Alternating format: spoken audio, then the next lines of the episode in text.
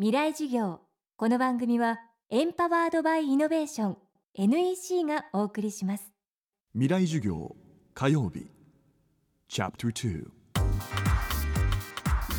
未来授業月曜から木曜のこの時間ラジオを教壇にして開かれる未来のための公開授業です。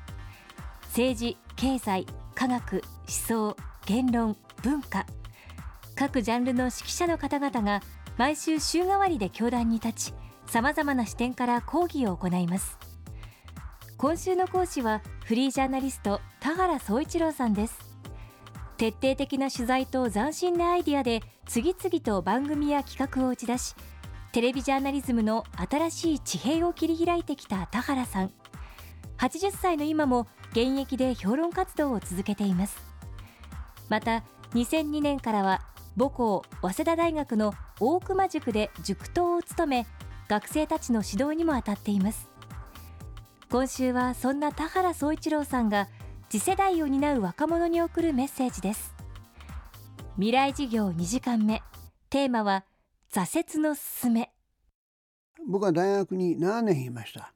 それもね、えー、大学院や何かに進んだんじゃなくて全く褒められることのなかった小説を書いたりね。でアルバイトに精を出したりして何年いて。で卒業してマスコミへ入ろうと思った。そして新聞社テレビ局ラジオ局。まあね主なところはほとんど受けてほとんど落ちました。で、だこれ挫折ですね。どんどんどんどん落ちた。これだからいきなり挫折ですよ。それでやっと急斜面に8つ落ちて9つ目に岩波映画って会社へ入った。これはドキュメンタリーの映画を作る会社です。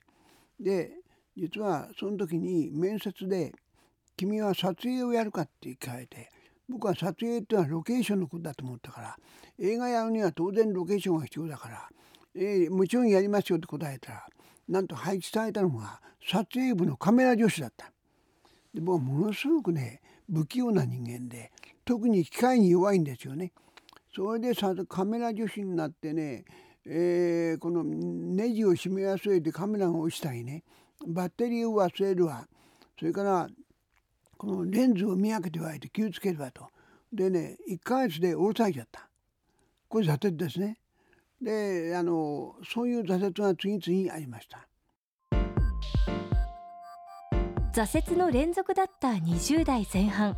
でもそこで折れないのが田原流です。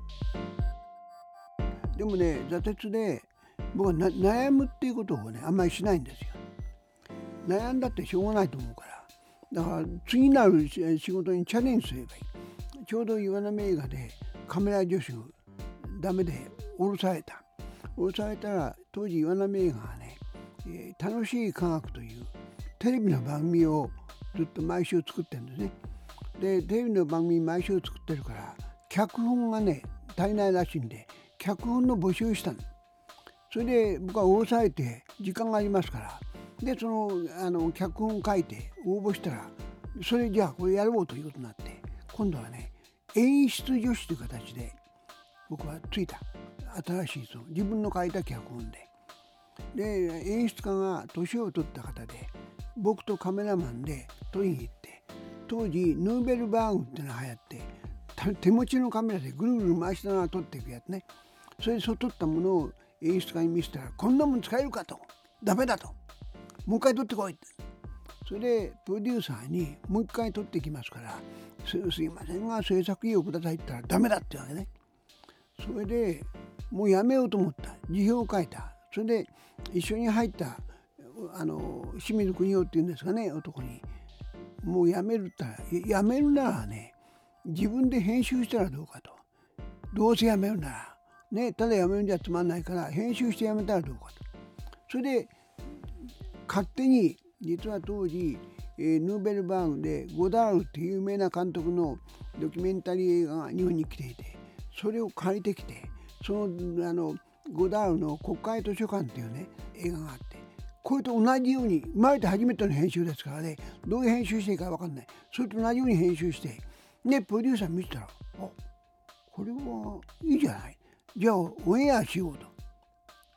要するに演出家に撮り直しこうと言われて撮り直さないで自分で編集したらおげやしてこれがなんとね賞を取った。だからねカメラ助手を下ろされてしょうがなくて脚本書いてで演出助手になってでこんなもんダメだもう撮り直しこい。だからね挫折挫折の繰り返しで演出家になっちゃった。こういうもんですよ。僕はね悩むっていうのはつまんないことだと。悩んだってしょうがない。だから悩む時間があったら次なる仕事新しいことにどう取り組むかここがポイントだと思います。未来事業今週の講師はフリージャーナリスト田原総一郎さんです。この番組はポッドキャストでも配信中です。バックナンバーもまとめて聞くことができます。アクセスは東京 FM のトップページからどうぞ。若者よ田原総一郎からのメッセージ。明日は恋愛のすすめをお届けします。未来事業。この番組はエンパワードバイイノベーション。NEC がお送りしました。